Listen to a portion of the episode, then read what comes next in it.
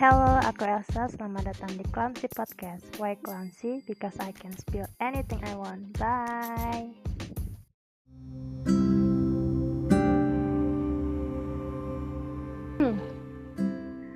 Hai, kembali lagi sama aku sekarang jam setengah 12 Ini recording terpagi yang pernah aku lakukan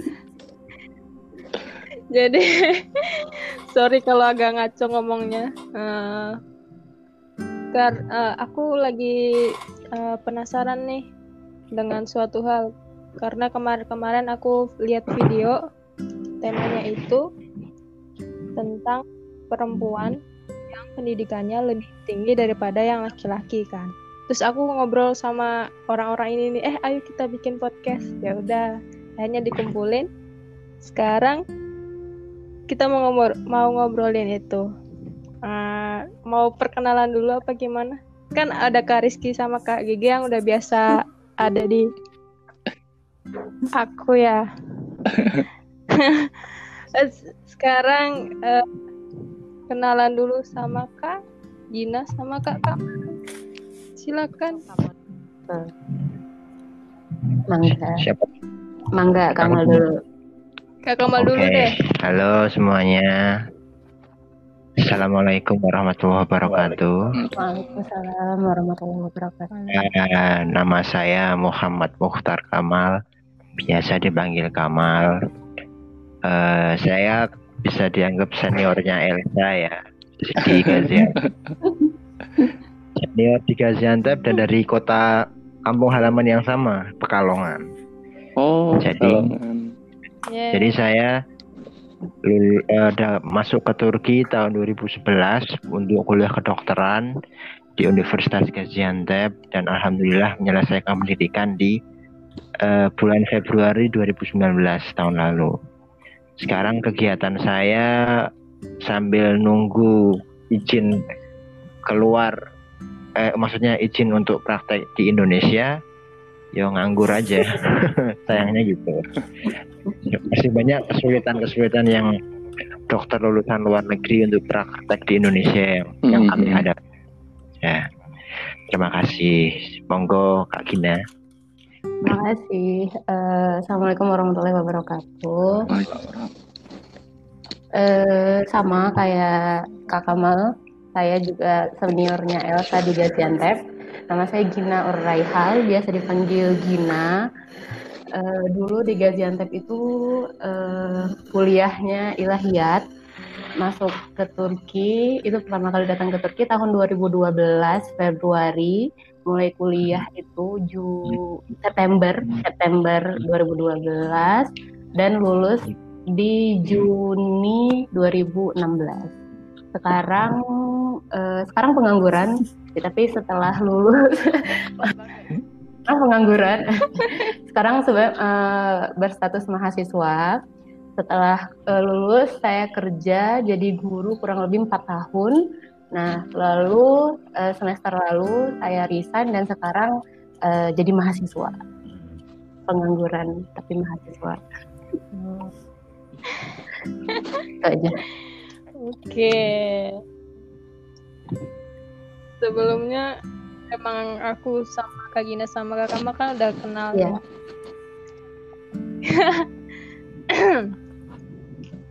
Ah, se- aku bingung nih bridgingnya gimana.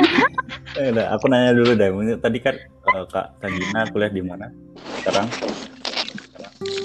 Sekarang kuliah di UIN Bandung, UIN Sunan Gunung Jati. Ambil jurusan apa? Eh, jurusannya masih linear kayak yang di Turki dulu. Dulu kan ngambil ilahiyat, sekarang di sini ngambil tafsir. Oh, iya, tafsir. Oh, saya Berarti nggak, Ge? ah, ilmu tafsir ya kalau kalau dari sudut pandang teknik kayak waduh kayaknya susah banget ilmu tafsir gitu sangat Teknik itu kan juga tafsir. iya sih betul juga ya cuma kayak karena perspektif banget alat-alat. Ilmunya kayak ini gitu Gina mau tanya nih. Oke. Ini Kamal gimana? Susah menafsir. Iya benar-benar. Iya. Susah menafsir lebih susah mana? Menafsirkan Al-Qur'an apa menafsirkan perasaan dirinya? Em, jawab jujur atau nggak jujur nih? susah men susah menafsirkan Jawab jujur. apa ya? Eh, susah menafsirkan Al-Quran. Setuju, setuju, setuju. Nggak semua orang eh, bisa, walaupun udah belajar se apa ya se berat eh, apa ya? Ya aku belum berat-berat banget ya belajarnya, tapi ada orang yang udah belajar mati-matian tapi kayak masih ya masih belum bisa menafsirkan Al-Quran. Kalau menafsirkan perasaan dia mah gampang. Karena kayak ini ya kak ya, kayak kalau menafsirkan perasaan itu tanggung jawabnya hanya untuk ke orang itu gitu. Tapi kalau menafsirkan Al-Quran karena ini ya, jadi harus hati-hati sekali gitu ya nggak sih? benar, benar. Kok dalam ya? Aja gimana? Ngaji, ngaji. Tapi kak, tapi kak, kalau misalnya kalau kalau dari sisi ilahiyat itu eh, emang seberapa eh, perlu sih untuk ngambil pendidikan yang lebih advance gitu dalam il- ilmu tafsir? Boleh dibahas secara in general atau dari sudut pandang eh, ini juga apa namanya Eh, ilahiyat? Em, kenapa harus apa sepenting apa Iya. melanjutkan pendidikan ilahiyat itu ya maksudnya? Yang lebih advance gitu S2 katakanlah atau lebih? Eh, tergantung sih sebenarnya karena kan kalau saya gini kalau ilahiyat di Turki itu aku lihatnya lebih ke belajar agama tapi masih secara general kan kalau kita kuliah S1 usuluddin di Indonesia itu mungkin agak lebih mendasar ya eh, apa pembelajarannya karena memang eh, hal-hal yang yang yang dasar-dasar banget itu udah kita pelajari di SMP, SD, bahkan SD, SMP, SMA. Nah, sedangkan kalau di Turki kan mereka nggak dapet hal itu. Nah, Mhm. jadi eh, di ilahiyat itu sendiri mereka memang eh, mulainya dari dasar banget dan secukupnya. Nah, secukupnya sampai eh, eh, 8 semester itu ya memang secukupnya aja gitu. Nah, terus kalau untuk melanjutkan Lisans atau Hmm. S2-nya ba- bagi orang-orang yang memang tertarik dengan ilmu ini, dengan keilmuan ilahiyat, agama, ketuhanan dan eh, tafsir dan sema- dan semacamnya itu menurut aku sih apa ya kayak ya kamu harus lanjut karena belum ada apa-apanya gitu ilahiyat itu belum ada apa-apanya kalau kamu mau lebih eh, mendalami kan setiap orang pasti kalau misalnya jurusan fisika dianggap ahli fisika kalau Mm. jurusan matematika anggapnya ahli matematika gitu kan nah kalau Mm. kamu ingin bukan dianggap ahli sih tapi at least kamu paham tentang itu ya kamu harus lanjutin ke S2-nya Karena maksudnya harus lebih ini ya, harus lebih pendalaman uh, untuk berargumen, betul bisa bisa berargumen gitu atau uh, tam gimana sih maksudnya? Apa yang harus didalamin?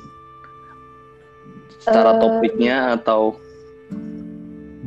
kalau S2 kan eh, apa ya kayak membahas sesuatu itu kan lebih mendalam ya kalau misalnya Ya. ilahiyat itu menurut aku masih kayak general banget gitu loh nah Hmm. kalau di kalau di S2 di, bahkan S2 ilahiyat di Turki pun setahu aku ya dulu pas zaman aku sekarang nggak tahu mungkin udah lebih berkembang lagi. Nah itu tuh memang mere- mereka tuh udah kayak oh kamu eh, di hadis nih udah ke hadis aja.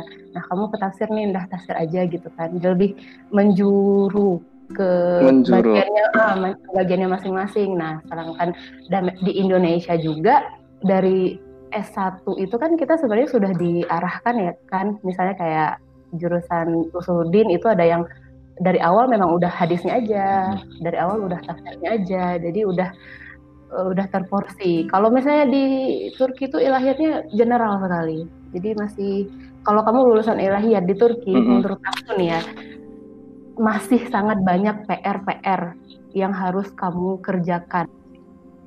Hmm. ilahiyat C gitu. Jadi kalau memang mau jadi apa eh, sesosok yang reliable atau accountable di bidang ilahiyat sendiri memang harus ini ya harus lebih mendetail dalam Harus suatu mulai- bidang at least supaya accountable gitu. Oke oke oke oke. tapi tapi aku di sini nggak bukan men, bukan kayak apa haruskan belajar S2 atau atau jadi saya S2 S3 enggak tapi belajar dari mana pun bisa aja kan di Indonesia banyak kursus banyak kajian-kajian gitu kan nah itu juga boleh dilakukan tapi ilahiyat S1 ilahiyat di Turki itu belum cukup. Di oh, oke oke oke. Kalau ini Wow. kalau Mas Kamal Ternyata. sendiri pasti kan bisa ngasih sudut pandang dari ini kali ya dari kedokteran. Eh, Kira-kira seberapa perlu sih? Ya pasti perlu lah karena namanya juga berhubungan sama manusia. Tapi eh, gimana sih kayak seurgent apa gitu untuk ngambil eh, yang lebih mendetail dari sisi kedokterannya? Kalau mendetail itu sebenarnya aku bicara untuk keperluan di Indonesia dulu Ya. aja ya. Soalnya kalau di Indonesia kan sekarang itu fakultas kedokteran udah banyak dan dokter-dokter umum itu sebenarnya juga udah banyak juga. Bahkan walaupun apa distribusinya itu belum merata, jadi masih bisa kita lihat di beberapa kota di uh, be- beberapa bagian di Indonesia yang masih kekurangan dokter. Tapi untuk jumlah dokter umum sendiri sebenarnya udah banyak Hmm. tapi yang masih benar-benar kurang itu cuma dokter spesialis contohnya kayak di Semarang katanya dokter jantung yang baru yang bisa dipercaya itu cuma ada satu. Padahal ada level kota Semarang gitu loh katanya. Hmm, hmm, hmm. kayak di kota Sragen kalau mau apa dokter spesialis anestesi yang yang bius gitu. Itu katanya cuma ada satu yang yang udah sampai profesor. Padahal anestesi juga penting. Jadi sekarang keperluan eh, untuk pembelajaran lebih lanjut untuk mahasiswa kedokteran atau dokter pada umumnya itu sebenarnya masih sangat dibutuhkan di Indonesia tapi dengan dengan eh, tanda petik kualitas pendidikannya itu pun sendiri harus ditingkatkan. Soalnya kalau kita lihat di Indonesia itu sekarang pendidikan pendidikan dokter spesialis itu mahasiswanya tuh harus bayar dan kerja dan mereka tuh kerja kayak kerja nggak dibayar sama sekali gitu. Oh. Mereka, mereka bahkan malah harus SPP. Sedangkan kalau kita lihat di negara-negara lain di Jerman, di Turki, di Kuba, di Kuba, di Kuba malah dari S1 tuh mahasiswa kedokteran udah dibayar oh, bukan dibayar, udah udah gratis full 100%. Kalau- Wow. Kalau di Jerman, kamu misalnya dokter dan kamu ngambil pendidikan spesialis, itu per bulan gajimu bisa sampai 4.000 Oh, sampai 7.000 euro. Kayak standar standar awal itu ya. Kayak Bos. pegawai awal. Iya, soalnya, soalnya posisi mereka posisi mereka juga walaupun tanda petik belajar, Iya, mereka juga kerja kayak gitu. Standar pegawai kayak umumnya. ya. Iya, ya, mereka memberikan pelayanan. Cuma kalau di Indonesia itu keadaan itu masih belum bisa.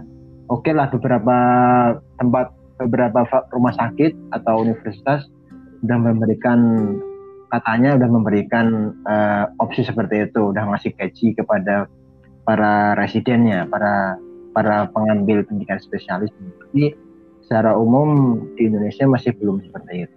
Itu yang Hmm. dijadikan itu istilahnya ya tanda petik lah kalau memang Indonesia masih butuh dokter spesialis yang banyak Soalnya itu prosesnya juga kan Oh. susah nggak sih? Maksudnya kan setahu aku kalau dokter dari Indonesia kan lulus terus ada apa ko- koas terus intern gitu. Mhm. Itu itu kan kayak Iya, iya. uh, sesuatu yang nggak bisa di skip terus habis itu juga ambil spesialisnya gimana gitu Pak? Itu langsung dapat kerja nggak Nah, sih? jadi- Enggak ya? Ah, kita bu- kalau Iya, setahu aku butuh kerja juga jadi kalau ah, kalau di Indonesia tuh ah, da- dari tiga setengah tahun jadi sar- sarjana kedokteran setelah setelah sarjana kedokteran itu ngambil koas satu setengah tahun sampai dua tahun Wow. habis itu habis itu ada ujian kompetensi.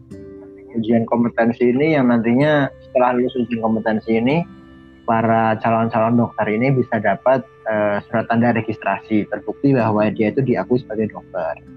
Tapi belum selesai di situ. Kalau mau kerja jadi dokter daftar di rumah sakit atau mau jadi PNS mereka harus harus magang dulu intern dulu internship dulu.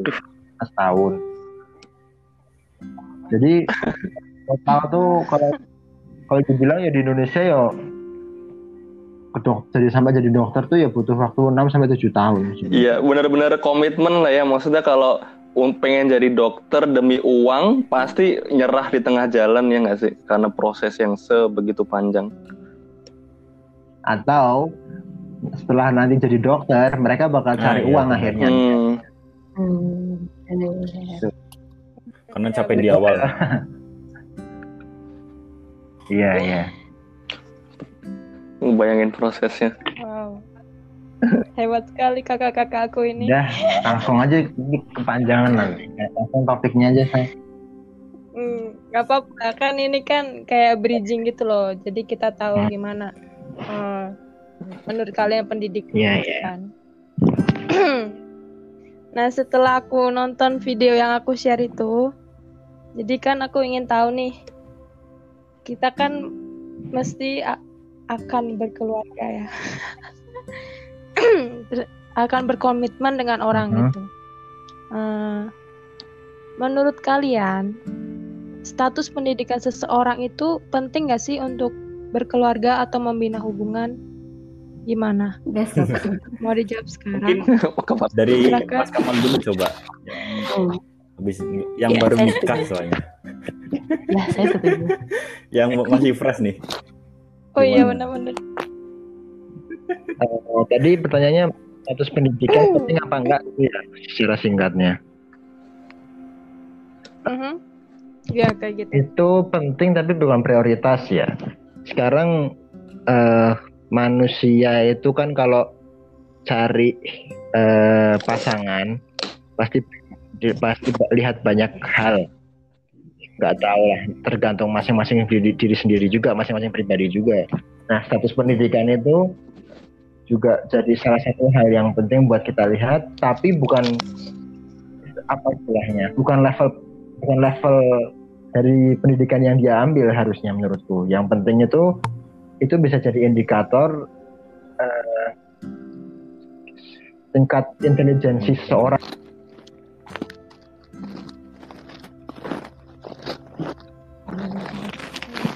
Mas Kamal masih nyambung? Tunggu, Mas Kamal. Halo, Halo, halo. udah. Oke, Oke, baik. silakan. Tadi terakhir apa tadi? Intelligent.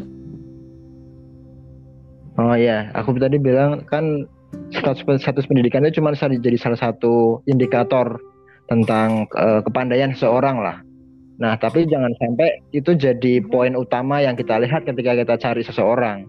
Kalau misalnya kan belum tentu juga orang yang S2 itu pasti pinter. Bisa aja emang dia lulusnya dari universitas yang ecek-ecek yang kalau bayar masuk absen aja udah dapat IP 3 gitu. Ijazahnya nembak. Ya, dosennya minta. Terus skrip, skrip- skripsinya minta dibikinin, tesisnya juga gitu kan. Bisa juga. Tapi itu ya ya ya seperti yang aku bilang tadi itu jadi salah satu indikator aja. Ja- tapi jangan sampai eh, cuman gara-gara lihat gelarnya atau dari CV-nya doang. Oh ini anak ini S1 nih, S1 cuma S1 atau cuma SMA terus kita mikir ah dia bodoh nih berarti. Kan nggak seperti itu kalau misalnya kita lihat seperti itu Bill Gates berarti bodoh dong dia kan nggak pernah lulus S1 dia Oh iya, Ya, DO ya dia. itu sih Wah, menarik sekali. Kak Gina ada yang mau di Eh, setuju sama Kamal.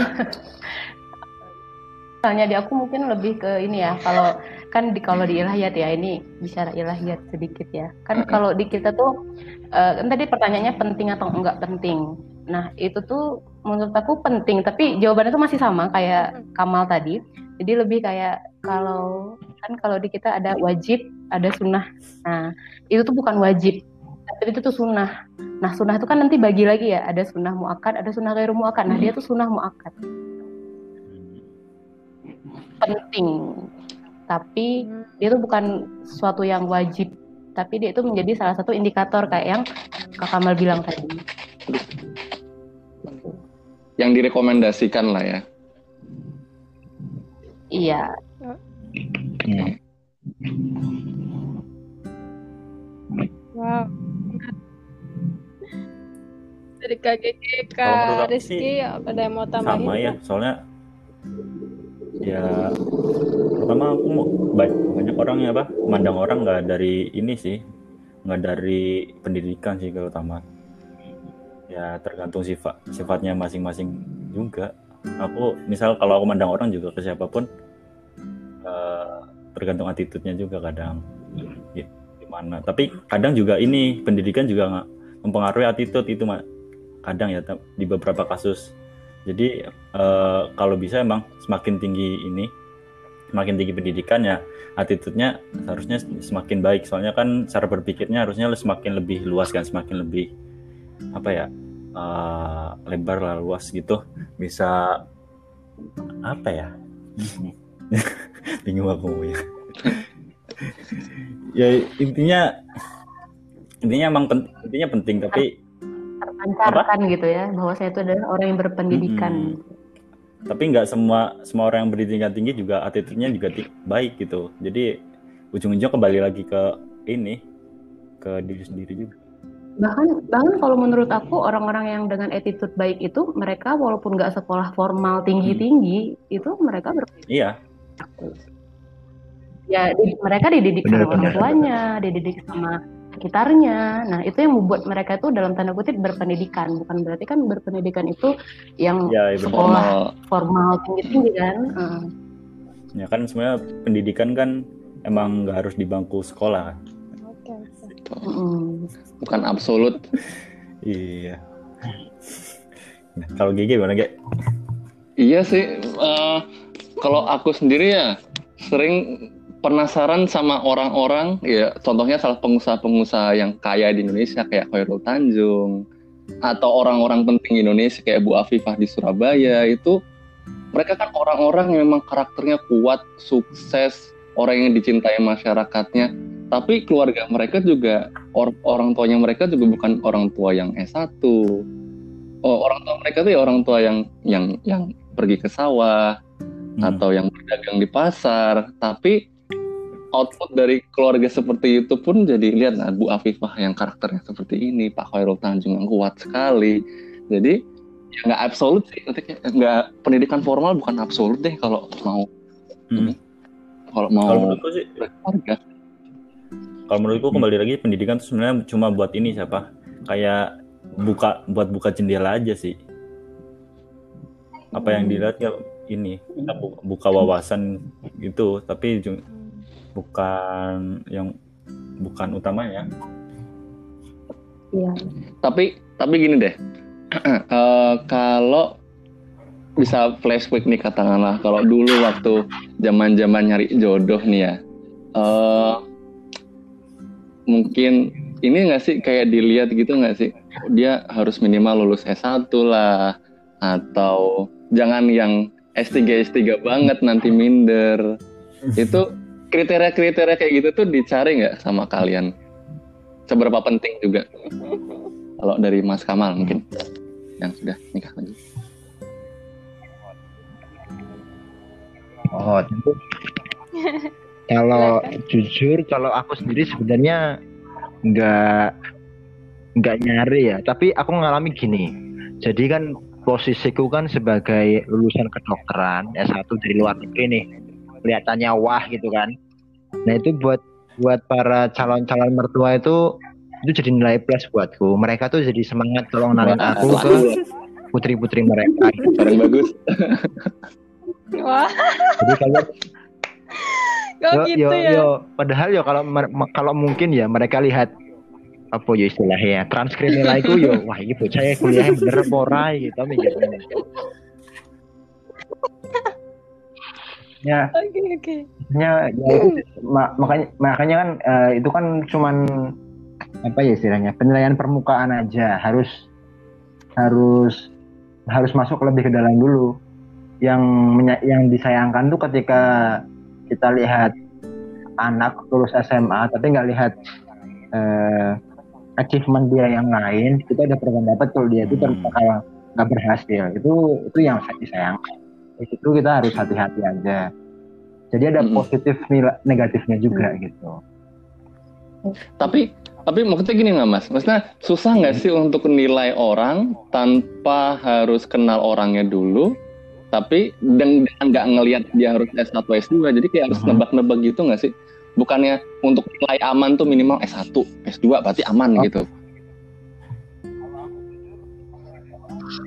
Kalau aku jujur, kalau nilai orang sebenarnya nggak lihat juru apa ya, nggak lihat pendidikannya ya. Aku lihat paling gampang sekarang lah, lihat dia eh, cara dia berinteraksi di media sosial. Udah itu gampang banget. Dia di Instagram gitu. Mis- Misalnya loh, kalau dia itu bisa di Sorry oleh Honda. ya gitu lah. Misalnya kalau kita lihat Instagramnya dia, dia ngeposting apa, captionnya gimana gitu. Itu kan bisa dinilai sebenarnya. Itu itu menurutku lebih ngefek ke aku daripada statusnya kalau misalnya di, di bio-nya dia ditulis S3 penting apa gitu. Itu nggak begitu ngefek buatku. Aku lihatnya lebih ke apa yang dia keluarin di apa yang dia tampilkan di Oh, postingan media sosial dia gitu menarik menarik. Contoh. Contoh aja. Coba kalau tapi kalau misalnya sekarang kan kalau misalnya taaruf taaruf kan mungkin nggak bisa langsung di media sosial ya karena nggak semua orang punya media sosial. Kalau kayak gitu kita bisa lihat ibuku ini kata ibuku eh, ketika kita main ke rumahnya kita lihat anaknya itu ngambilin minum apa enggak.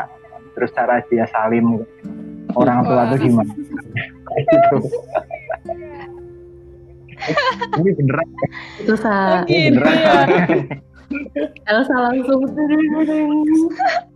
Oke, oke. salah dikit gagal kamu samar kamu Aduh, kecewa. Ntar.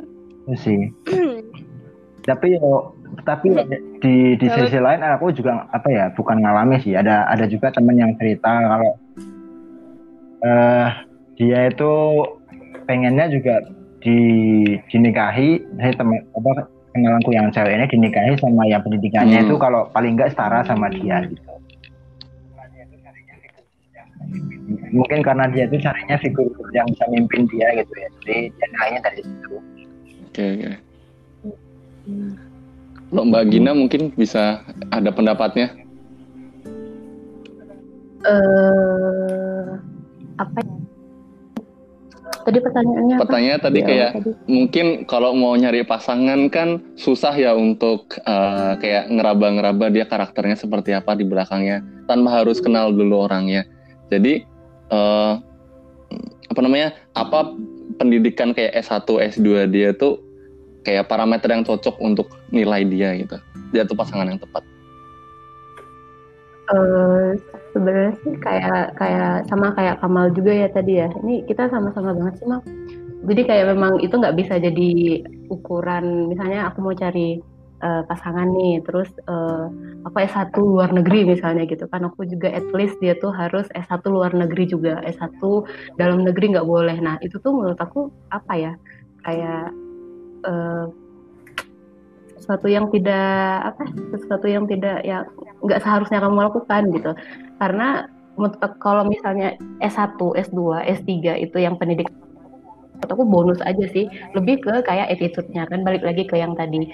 Terus kayak yang Kamal bilang tadi juga eh, bagaimana pergaulan dia di eh, sekitarnya. Kita lihat teman-temannya. Terus kita lihat juga kayak apa media sosial dia itu gimana cara dia berinteraksi dengan orang-orang di di sekitar dia sama di dunia maya itu seperti apa. Nah, masalah pendidikan S1, S2, S3 itu bukan berarti nggak penting. Penting, tapi itu nggak bisa jadi ukuran eh, dia itu akan menjadi pasangan yang baik buat kita. Itu bonus aja sih. Misalnya, wah aku dapat eh, pasangan eh, ada nih yang lamar datang ke rumah misalnya gitu. Ternyata S2 luar negeri atau misalnya S3 gitu. Ya bonus aja buat aku masalah nanti aku akan terima dia atau enggak ya itu kan balik lagi ke hal-hal yang lain yang pertimbangkan. Oh ya Kak Gina kan sekarang kan masih apa kuliah S2 ya. Eh, misalkan aku nanya, eh, aku mau nanya nih, kalau apa eh, kamu Kak Gina pernah ngerasa minder nggak sih kalau misalnya ada eh, misal cowok yang mau deketin tapi ih ah dia itu Kak- si Kagina ini S2 ah aku cuma S1 mi- nggak mau ah Eh, terus kak kan Eh, itu dari perspektif Cowoknya atau? Nah, itu kan dari perspektif cowok kan kayak gitu. Nah, kalau Kak- dari Kak Gina sendiri gimana? Misalnya eh, jadi apa ya? Karena memandang Kak Gina yang udah S2 terus cowoknya sedangkan misalnya cowoknya sedangkan S1 gitu. eh, itu Cowoknya jadi jiper. iya, minder atau gimana gitu. Nah, bahkan eh, mungkin teman-teman eh, yang sama yang ya yang apa namanya dari yang kuliah S1 di luar negeri juga merasakan hal yang sama ya. Bahkan kita S1 luar negeri aja itu banyak yang minder loh. itu itu yang aku dengar dari teman-teman ya, dari teman-teman kayak eh, mau dijodohin tapi akhirnya karena merasa tidak pantas lah atau udah macam-macam alasannya. Bahkan menurut aku kalau misalnya eh, di, eh, ada seorang laki-laki terus dia ngelihat oh ini perempuan eh, kayaknya eh, cocok nih buat dijadikan pasangan. Terus tapi pendidikan pendidikan dia tuh lebih tinggi daripada aku. Nah bagi bagi aku sendiri kalau ada cowok yang menganggap aku seperti itu dan dengan eh, dan dia berani maju walaupun dia punya pendidikan yang lebih rendah walaupun dia punya eh, apa kayak Pendapatan. ya aku lebih tinggi eh, pendapatannya lebih rendah tapi dia berani maju ya itu kan salah satu poin plus juga. Wah berani banget nih anak nih gitu. Nah kayak bisa dipertimbangkan keberaniannya tapi kan berani itu berarti dia kan punya sesuatu hal yang dia bawa ya nggak berani tapi tangan kosong. Nah, tuh. Tuh. Catat tuh. ada tuh berani tapi tangan Wow. kosong itu juga aduh Nggak masuk juga sih kalau tangan kosong. ya Gimana berani tuh aja gitu tangan berani kosong? kayak berani nyapa berani tapi saat saat apa ya kayak oh ya udah mau nih kenal eh, langsung aja ke rumah misalnya gitu kan. Kenalan minta sama orang tua gitu. Oh nggak dulu deh. Nah itu kan berarti dia belum punya apa-apa ya yang apa ya, kayak belum siap kan. gitu. Nah, aku mau ah, harusnya tuh udah siap, walaupun kamu nggak punya pendidikan yang tinggi, walaupun kamu nggak setinggi calonmu ini, tapi at least kalau kamu mau menjalin hubungan dengan orang ini, seseorang ini ya harus ada, harus kamu harus punya sesuatu yang bisa kamu tampilkan ke dia, yang bisa kamu jadikan poin plus di kamu gitu. Nggak melulu harus Iya, pendidikan kan.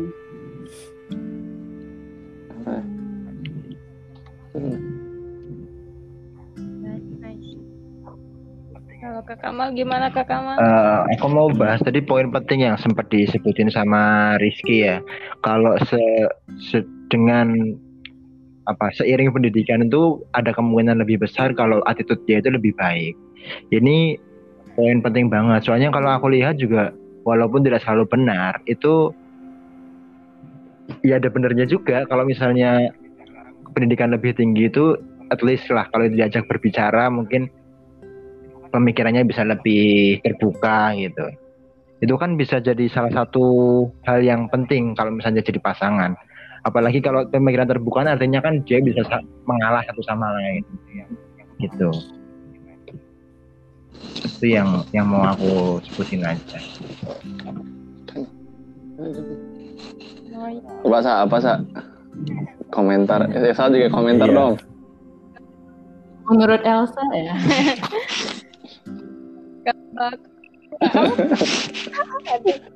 Tapi kalau ditanya stres langsung nih. Udah, Elsa, ada Pekalongan cowok pekalongan nih.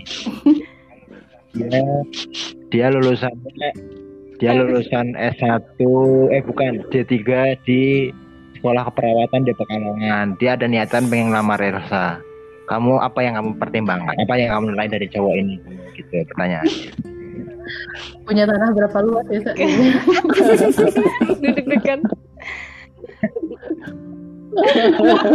Gimana, Za? Oh, ada warisan berapa, woi? Kalau aku kayak gimana ya? Lebih ke pribadi orangnya dulu liatnya kan. Kalau pertama kali diajak ketemu ngobrolnya eh, nyambung atau enggaknya, terus baru deh background check gitu. Oh, kalau orang tuanya kayak gini kayak gini gitu. Nah, itu kan kalau menikah kan menyatukan dua keluarga juga kan. Nah, itu aku masih agak skeptis dengan keluarganya Hmm. malah. Iya. Aku lebih kayak pertama kan mesti fokus ke cowoknya dulu ya. Misal cowoknya udah baik, udah gini, ah pantes Hmm. nih ya udah. Terus waktu lihat keluarganya kayak gitu, kan aku juga jadi skeptis. Terus ya harus mempertimbangkan juga pandangan keluarganya gimana tentang akunya gitu. Iya, mau nambahin Boleh. boleh nggak? Boleh boleh. Gak ngerti. Kan eh, Elsa nyebut tentang keluarga ya. Nah, jadi tuh dulu aku Hmm. waktu SMA tuh waktu kuliah ya, jadi pernah baca di suatu tempat kayak kalau misalnya mau milih pasangan itu salah satu hal yang perlu kamu perhatikan adalah tanya pekerjaan orang tua pasangan. Kenapa? Karena eh, dia kan dibesarkan dengan penghasilan orang tuanya ya, kayak apa yang dia makan, apa yang dia pakai. Nah, kalau pekerjaannya itu halal, otomatis berarti si anak ini nih dengan harta yang halal. Nah itu kayak ya kayak kita aja gitu. Kita tuh apa yang Hmm. kita makan kan. Kayak kamu makan makanan yang halal berarti sikap kamu itu juga baik kayak gitu. Kalau kamu eh, apa kayak diisi dengan sesuatu yang tidak halal, maka juga hasilnya nanti tidak baik. Nah itu itu salah satu apa ya kalau itu salah satu pertimbangan sih kayak orang tua kamu kerjanya apa? Oh kerjanya guru gitu. Wah mantap checklist gitu. Pertanyaan iseng aja nih kak. Kalau ternyata orang tuanya Mhm. jualan tembakau atau apa jualan batu bara, Kalau orang tuanya pejabat aku mikir-mikir loh. Hmm. Iya, Hmm. Kenapa Oh, gitu? Ridwan Kamil Emang ya. Emang pejabat Nggak tahu, identik kan. dengan itu ya? mungkin nggak tahu kan Ah. mikir-mikir, perlu Iya. dipertimbangkan.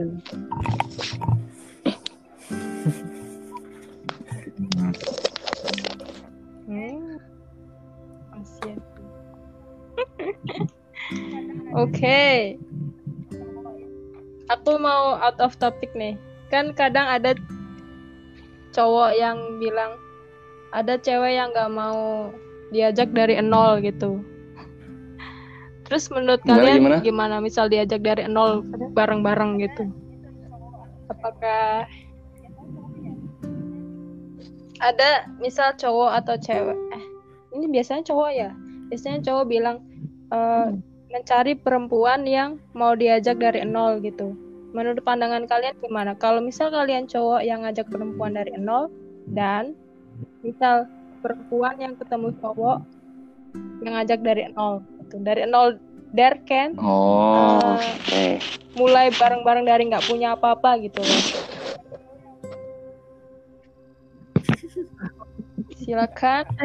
Yang lain dulu, Gimana, yang lain dulu. Aku mau mikir dulu. Kalau kalau misalnya aku di posisi cowoknya ya, aku di posisi cowoknya, aku tidak akan membiarkan dia hidup itu dari nol gitu. Maksudnya kalau dia akan bersama aku berarti aku harus eh, apa ya kayak gitu. at least eh, at least sekali tuh yang dasar-dasar itu udah ada gitu. Nah, kalau misalnya jadi perempuan, aku jadi perempuannya gimana ya? Perlu mikir juga ini mal. Jawab? Hmm, apa ya kayak mungkin ya kalau aku nge- misalnya ada cewek yang mau diajak dari nol itu poin plus buat si cewek. Wah luar biasa.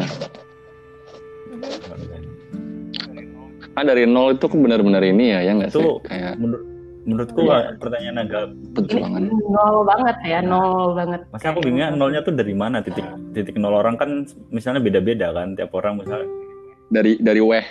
Mungkin dari ngontrak rumah sendiri. Nah, misal dari terus dari ngontrak eh, rumah dia- kan- udah ke rumah dari Nah, rumah. dari rumah tua. misal dari nol Ya. banget tuh ap- apa gitu misal dari kan eh, anggapannya kan ini eh, udah kuliah udah kuliah mau nyari kerja atau belum apa udah dapat kerja atau belum nih misalnya dari nolnya kalau belum belum nyari kerja eh lagi nyari kerja kan eh, posisi nol cowoknya misalnya nol kan lagi eh, apa nyari kerja nah si- posisi ceweknya ini berarti eh, apa ya yang kalau mau nemenin berarti cuma ini Hmm.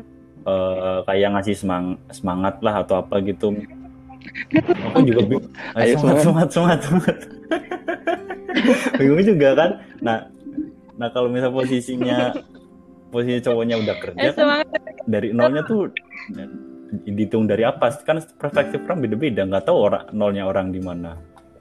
Paling se- semua orang pasti punya sesuatu gitu, tapi nggak tahu juga. Mungkin bukan dari nol sih menurutku, dari eh, titik yang paling bawah kan misalnya eh, orang kan hidup kan naik turun ya.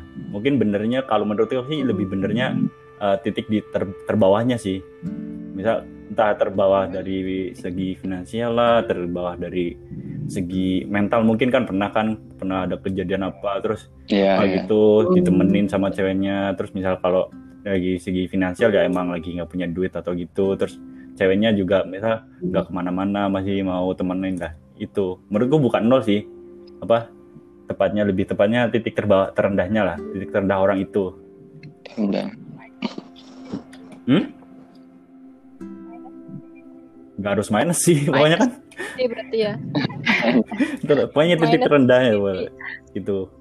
Udah sih ada yang mau nambahin atau koreksi itu kan namanya. Harus setia itu namanya. nah itu pun jadi Oh, Oke. eh, poin jelas poin lebih lah buat yang si, si ceweknya itu Iya. iya. Ya mau dia dalam keadaan sejahtera ataupun terpuruk terpuruk, dia tetap menemani lah itu poin banget plus. poin pas banget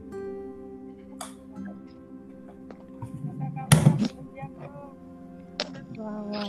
Hebat, hebat. Yuk Kak Kamal, sudah siap belum? Duh, susah pertanyaannya ya. Eh, Aku aku kasih contoh aja nih. Aku posisinya kan nganggur, belum dapat kerja, belum bisa ngasih apa. Tapi walaupun rezeki rezekinya dari Allah, cuman nyatanya juga alhamdulillah masih ada yang mau sama aku.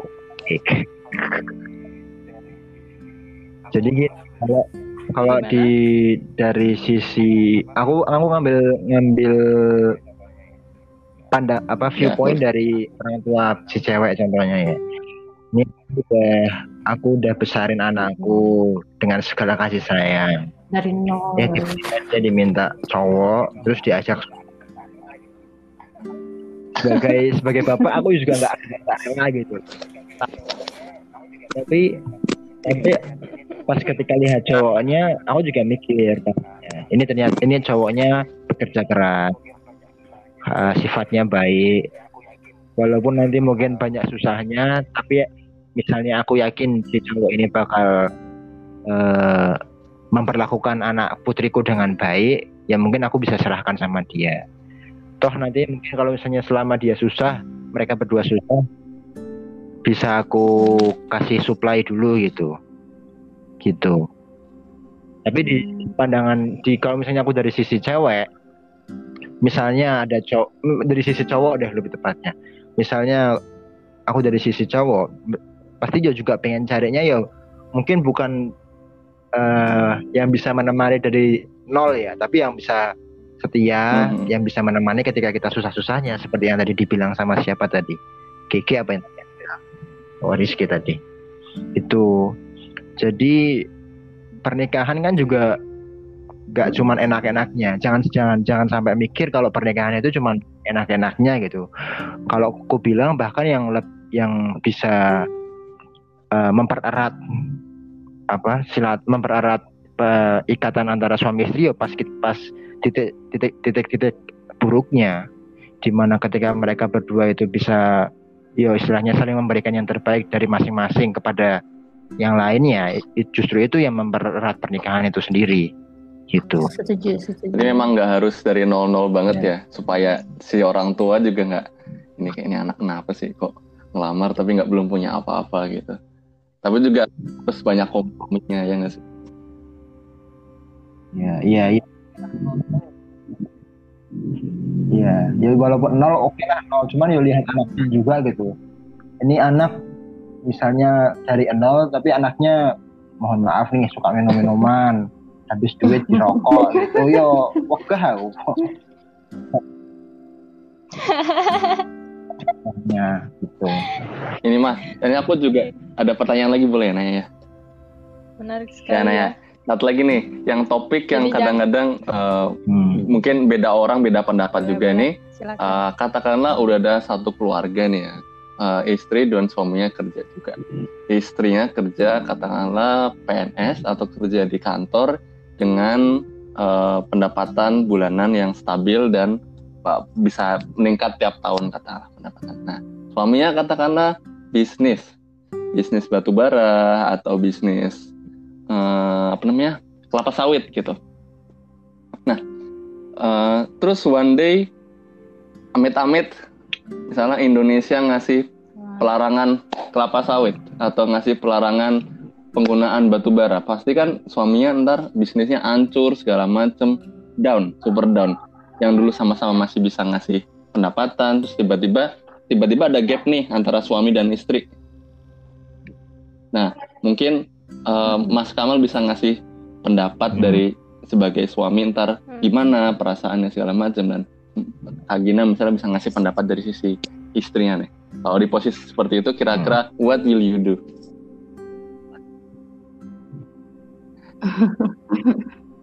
Waduh. Eh, sebenarnya aku udah ngalami. Kalau aku sebenarnya udah posisi udah ngalami ya. Soalnya istriku sekarang dia itu udah kerja, sedangkan aku belum. Jadi aku itu masih dibantu setengah sama istri.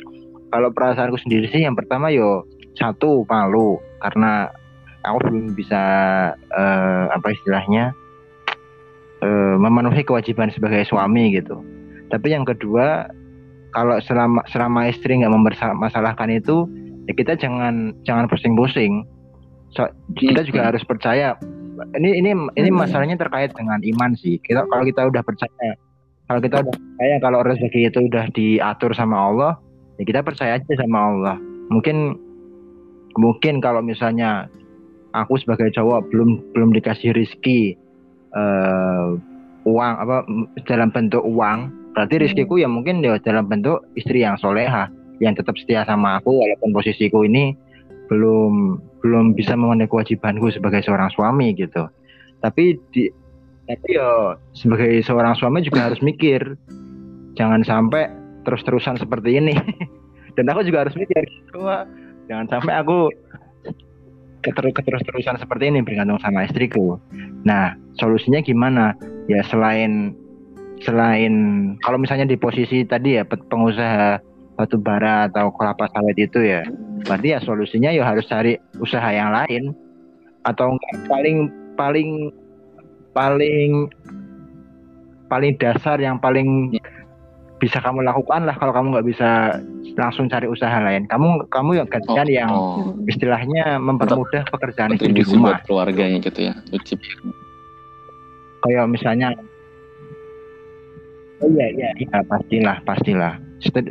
Selama itu dilakukan aku yakin istri yo walaupun mungkin agak sedih ketika nggak dikasih apa nafkah sama suami aku yakin ya mereka apa istrinya juga tetap setia gitu tapi dalam Hmm. tapi di sini tanda petik Iya. suami Tapi- juga harus berusaha untuk tapi mas kalau ini ya agak agak personal dikit jangan ya sampai males Eh, dan kalau mas sendiri kan posisinya udah hampir mirip sama yang di ini ya, skenario Hmm. ini Eh, pernah ada selentingan gitu nggak dari keluarga sekitar tetangga Hmm. atau ah, orang teman gitu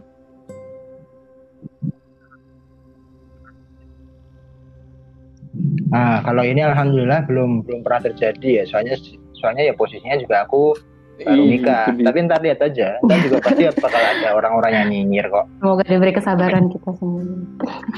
Jadi kalau kayak gitu, kalau kayak gitu udah dibiarin aja. Semua yang pembawa berita baik aja, yo masih dinyinyir sama orang-orang. Ya wajar lah. Apalagi, apalagi kita cuma manusia, no? banyak salahnya. Yang, yang penting introspeksi terus saja dan jangan jangan malas-malasan dan Oke. mohon sama Allah terus terus yang kuat gitu itu aja dari sisi Kalau semoga Kalau Kak eh, Gina gimana Kak Gina? Kalau aku sih lebih eh, sama ya mungkin eh, Dari sisi cuman kalau di akunya sendiri Iya. kayak ya ini namanya keluarga kan dari awal kita sudah berkomitmen ya dan keluarga ini bukan hanya tanggung jawabnya si suami tapi ya tanggung jawab kita berdua. Kalau salah satunya jatuh ya jangan eh, jangan apa ya jangan dua-duanya jatuh jangan ditinggalin gitu. Tapi kita rangkul ya jalan lagi bareng ke depan kayak gitu kan. Nah mbak nah tahu misalnya kan tadi kan case nya adalah uh, si perempuannya punya uh, masih punya pekerjaan masih punya gaji sedangkan suaminya itu bangkrut hmm. gitu kan nah bisa aja kan hasil yang didapatkan oleh si istri sampai saat itu sampai detik itu itu adalah barokah dari pekerjaan suaminya terdahulu ah. gitu nah di, kan secara cepat ke si istri bukan berarti hasil kerja si istri terus kan suaminya bisa jadi doa anak-anaknya. Ya, bisa jadi yang paling penting terus bisa jadi itu doa suaminya ke, kepada istrinya.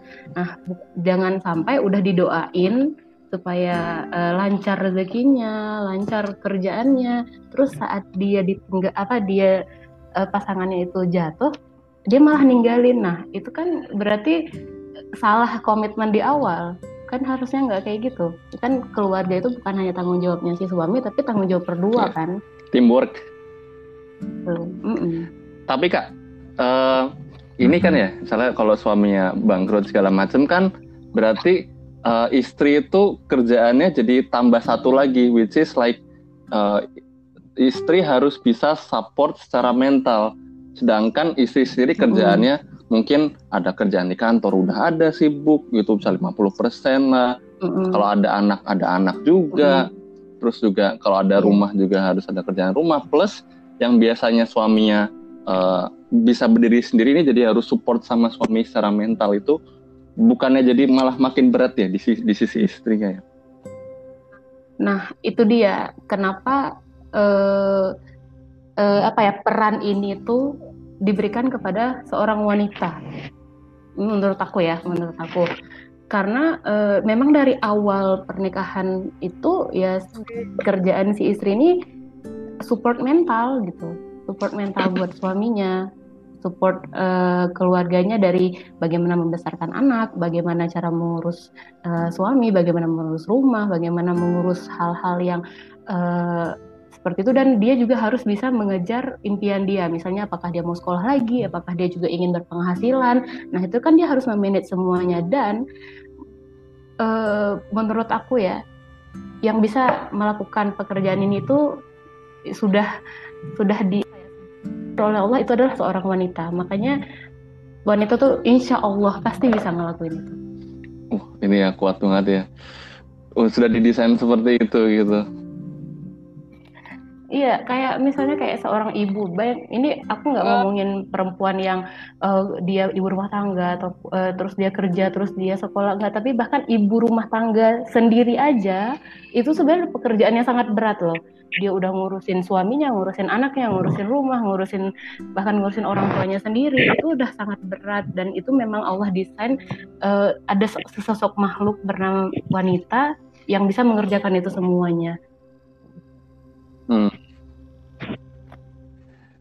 Jadi ya mungkin sebagai istri ya ya ya memang sudah desain seperti itu ya ya sudah kita gunakan apa namanya uh, rezeki yang udah dikasih sama Allah ini ya udahlah mungkin ini memang amanahnya seperti ini ya sudah kita lakuin sebaik mungkin gitu ya.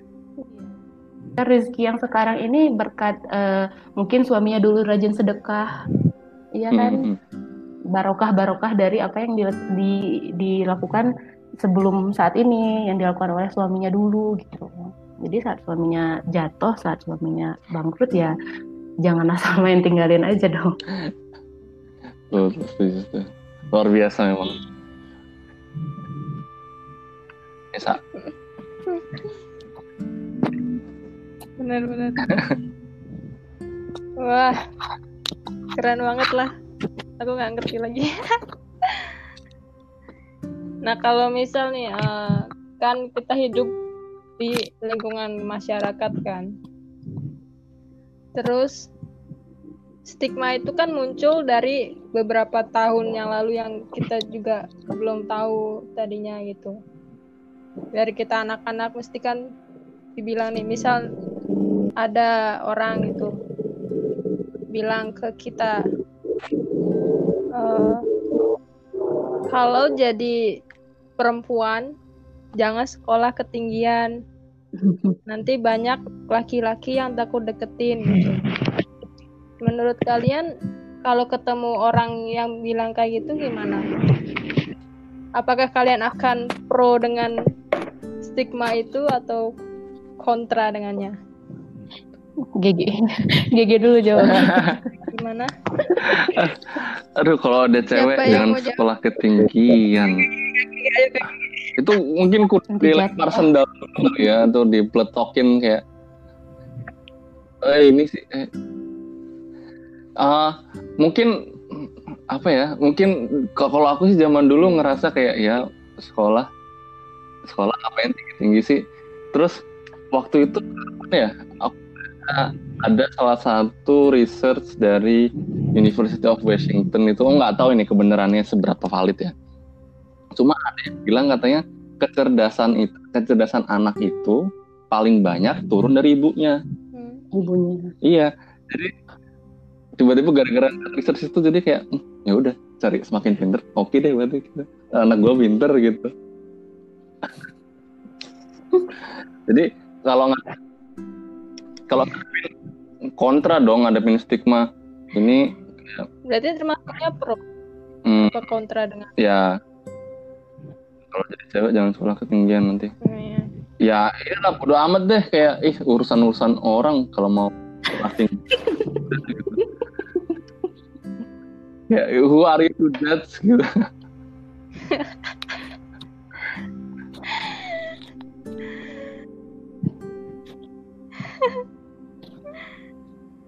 Berarti nggak berpengaruh sama Oh, sekali ya kalau iya sih. perempuan Ya, mungkin mungkin untuk beberapa juga laki-laki yang gitu kan. mentalnya masih mental awas, ya bakal ciper ketemu perempuan-perempuan gitu. Tapi toh juga menikah itu bertemu dengan orang yang karakternya tepat kan.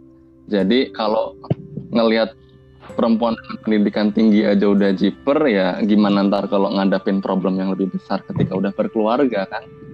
Jadi it doesn't matter gitu mau sekolah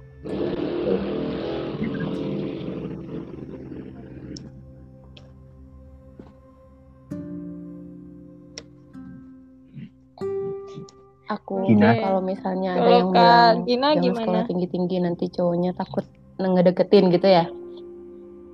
Ya aku carinya cowok yang nggak penakut. Mhm. apa ya? Ya aku juga pernah dengar kayak apa? Pernah dengar yang kayak tadi eh, Gigi baca kan apa eh, kecerdasannya si anak itu datang dari eh, ibunya gitu ya. Nah, aku juga pernah dulu kecerdasan. apa ya kayak ngikut seminar dengan Mbak Dewi Nur Aisyah. Dewi Nur Aisyah.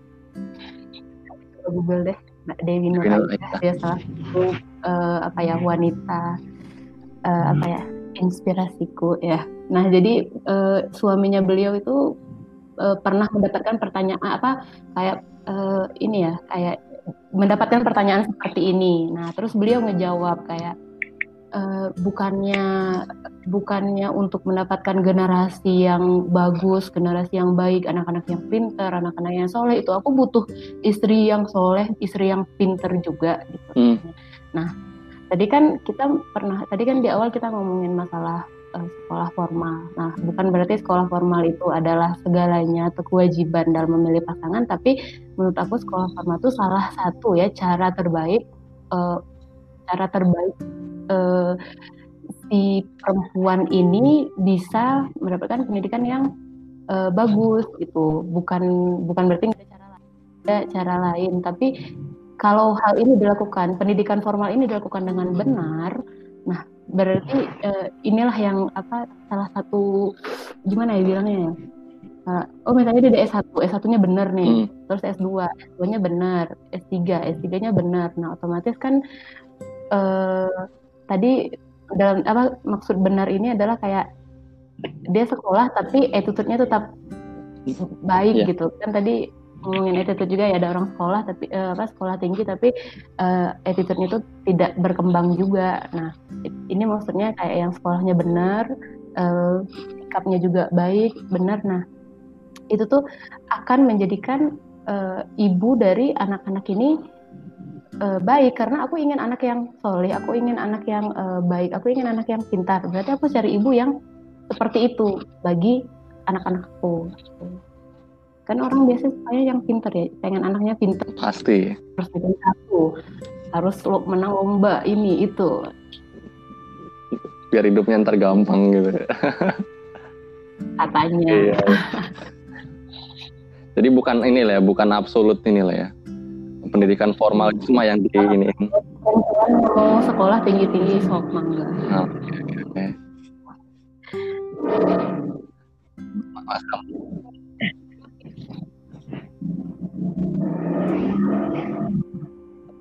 Kalau gimana Mas? itu itu pertama yang bakal aku apa ya istilahnya raba-raba itu kenapa kok stigma itu bisa muncul karena menurut pendapat itu yang pertama orang-orang yang berpikiran seperti itu itu berarti mereka itu cari istri istrinya itu ya jadi itu Aduh. aja jadi istilahnya eh pseudo pembantu gitu istri ya kerjanya tapi di rumah di dapur di kasur di sumur gitu aja.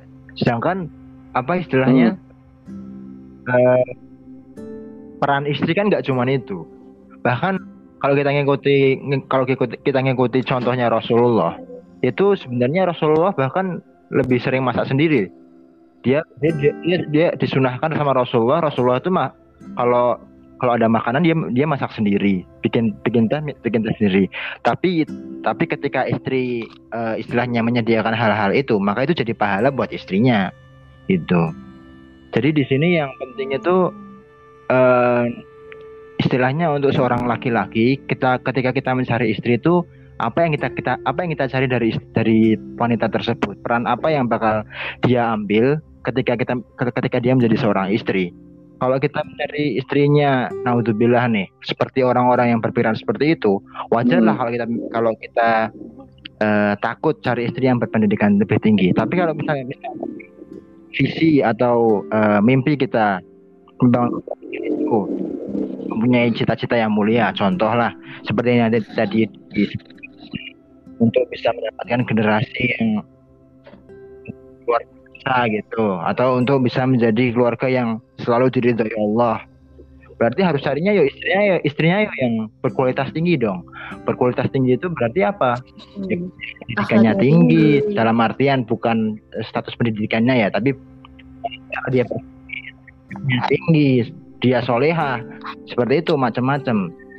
Dan kalau, misalnya saya di- ditanyakan di- ditanyain lah apa bertemu dengan orang yang bilang kalau cari istri jangan yang eh, apa jangan yang pendidikannya tinggi tinggi saya kasih saya, saya langsung jawab dengan contohnya Rasulullah. Rasulullah aja nikah pertama kali sama Khadijah gitu. Waktu itu istrinya apa? Dia cuma di perusahaannya Khadijah. Oh, Mbak Khadijah Khadijah apa? Dia CEO dia punya punya punya perusahaan dagang yang luar biasa nah, kita sebagai kalau kita kalau dia yang yang ngomong sama orang umat muslim masa kita nggak ngikut orang Hmm. muslim harusnya carinya yo yo kalau bisa yo seperti seperti contohnya Rasulullah Yo, cari yang pintar yang kaya yang janda eh yang janda jangan tuh iya iya iya. Aduh, gokil gokil. Jadi gitu. Itu kalau menurutku kalau apa istilahnya? Yang paling penting ya tadi yang seperti aku bilang, visi visi kita membangun keluarga itu apa gitu. Itu yang poin paling penting di situ. Jadi kalau misalnya Naudzubillah kita dilindungi dari orang-orang yang cari istri cuman buat cari pembantu loh ya, buat buat pelayan, buat pelayan Iya, doang. itu kan luar biasa, itu aja. Itu itu responku ke mereka nanti. Solid sekali. Sorry banget sih. Mau rasa coklat. Itu saya rasa tapi ya. apa? Tolong sponsor. Iya, iya Pak. Yang Oke, ini kan yang cowok yang cowok berani nikah GG doang nih. Kamu, kamu kamu ngikutin contohnya Rasulullah kamu cari saya memang nyari yang janda yang seperti itu. Janda kaya. Janda kaya. Ya. Aduh. Wah, udah. Keren sekali lah hari ini. Amin. Pulang sini Ngobrol bareng kalian, aduh. Semoga bisa ketemu ya di Indonesia. Jadi mungkin Bisa- ini deh eh, eh, dari pembicaraan kali ini Hangout mungkin bisa di. OZ lah dalam dua tiga kalimat Eh, dalam ya pokoknya dalam hubungan antara suami istri atau gap antara ini. Iya. Kita mungkin Mas, Mas Kamal bisa ngasih sedikit apa summary. Hmm. Eh, yang Iya. pertama jelas, yang lebih jelasnya ketika kita cari seorang sebagai eh, sebagai orang laki-laki, kita ketika kita cari istri itu yang kita pertama lihat itu sesuai sunnah Allah kan ada empat cantiknya, hartanya, nasabnya, sama eh, agamanya. Tapi pilihlah agamanya kalau kata Rasulullah. Lah agama itu ya mencakup berbagai banyak hal selain agamanya sendiri pasti juga akhlaknya juga termasuk itu yang Hmm. Nggak ada lebih S1 penting S2-nya di situ ya? dibandingkan pendidikannya itu sendiri Ya, Ya, bener. nggak nggak yang penting kalau dapat kalau dapat tiga ya alhamdulillah cuman yo Iya. yang yo harus bagus juga Kecek-kecek. itunya jangan kecek kecek kecek kecek Mari. Kak Gina, Em, summary-nya. Samarinya apa ya Kak? Eh, jadi kayak sebuah pernikahan atau ya pernikahan ini kan sebenarnya bukan tentang kuantitasnya ya, tapi kualitas si anggota keluarganya ini, baik eh, suaminya, baik eh, istrinya, anak-anaknya nanti seperti apa gitu. Nah itu persiapkanlah hal tersebut bukan saat eh, kamu ingin misalnya nih kayak aku nih kan udah umur segini baru kepikiran nikah misalnya gitu. Enggak, tapi dari seumuran Elsa pun dari jauh hari sa- itu kamu harus memikirkan itu dari dulu. Jangan pas udah mau siap nikah baru kamu pikirkan. Kenapa? Karena itu tadi kualitas itu penting. Jadi bukan hanya kuantitasnya kamu S1, S2, S3, tapi kualitas dari S1 itu seperti apa, kualitas dari S2 kamu itu seperti apa, kualitas dari S3 kamu itu seperti apa. Karena eh, apa ya? Kan kita semuanya ingin hidup bahagia. Hidup bahagia di dunia, hidup bahagia di akhirat dan goal kita itu adalah bagaimana cara hidup bahagia di akhirat dan bisa eh, bersama-sama bukan hanya sendirian berbahagia di akhirat tapi juga bersama-sama dengan keluarga kita di akhirat. Mm-mm. Hmm.